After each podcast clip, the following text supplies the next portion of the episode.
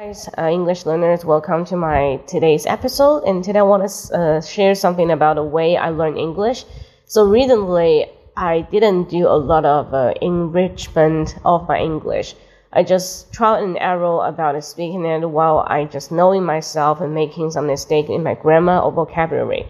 Sometimes I deliberately try to um, make it a really abundant on my vocabulary, but what I found is that if I try really hard and to memorize some word, it's really hard for me to use them out.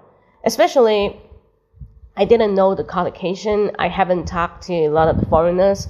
Then I can't pick up by the audio. That's the thing. Because while you're watching the Netflix shows or Nef- or just uh, a YouTube, I know that's a pretty good, right?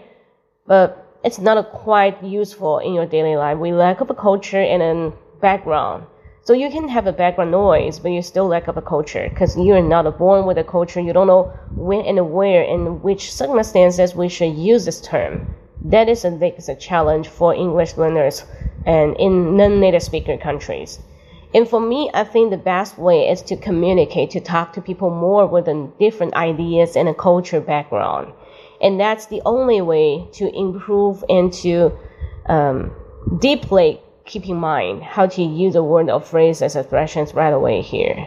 Because if you're not based on the scenario and people can never understand why we should talk in that tone, right? So this is today what I'm sharing, a biggest and challenge in my uh, English way. So yeah, see you next time. Bye bye.